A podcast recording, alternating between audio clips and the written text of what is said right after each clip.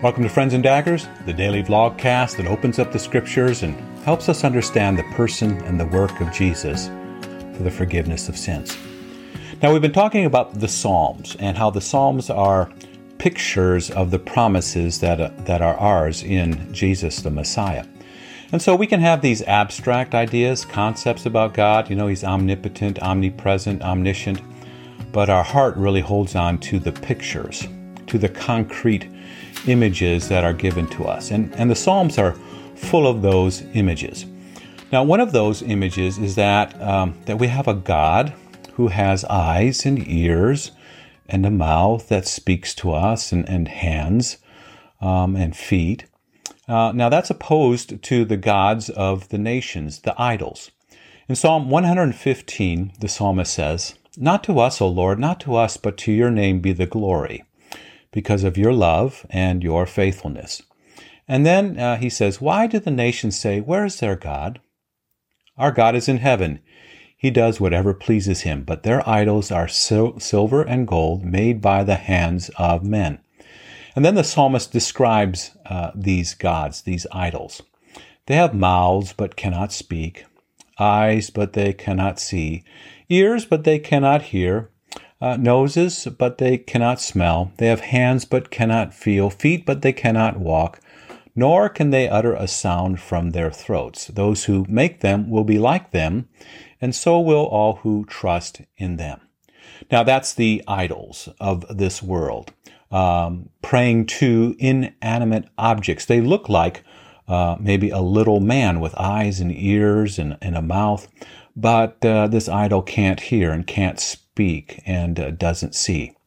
Now, we have a God who takes on human flesh. Um, the big word is incarnate, in the flesh.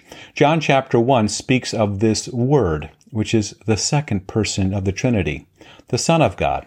In John chapter one, John writes, "The Word became flesh and made his dwelling among us. And we have seen his glory, the glory of the one and only, who came from the Father, full of grace and truth. And from the fullness of his grace, we have all received one blessing after another." So Jesus is the Son of God. And this God takes on human flesh. He has a mouth that speaks. He has eyes that see, ears that hear, uh, hands that feel, feet that walk. And so Jesus is the Son of God.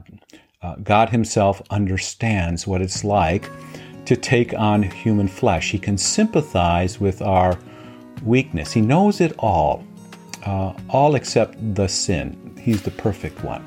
This Jesus not only understands, but he is the one who then becomes uh, our sacrifice under the law. All of our sins are placed on him. He is under then the wrath of God for the wage of sin. He crushes that sin in his death and his resurrection. And now he, as he has ascended, has all things under his control. And he still comes to us. He comes to us in word and sacrament uh, under those beautiful gifts, uh, those tangible forms.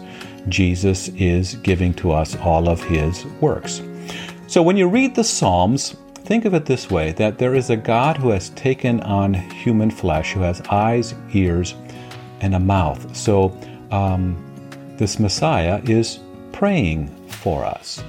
So who's praying in the Psalms? Here's a way to look at the Psalms. So I would suggest, first of all, that you read the Psalm um, and just ask the question, so who's praying in this Psalm? Is it Jesus, the Messiah, the second person of the Trinity, praying this Psalm? Uh, is it the people of God, uh, the church, praying and speaking about uh, Messiah? Uh, or is this perhaps a psalm where Jesus, our brother, is right there with us? He's our great high priest alongside of us, and we're praying then the psalm together.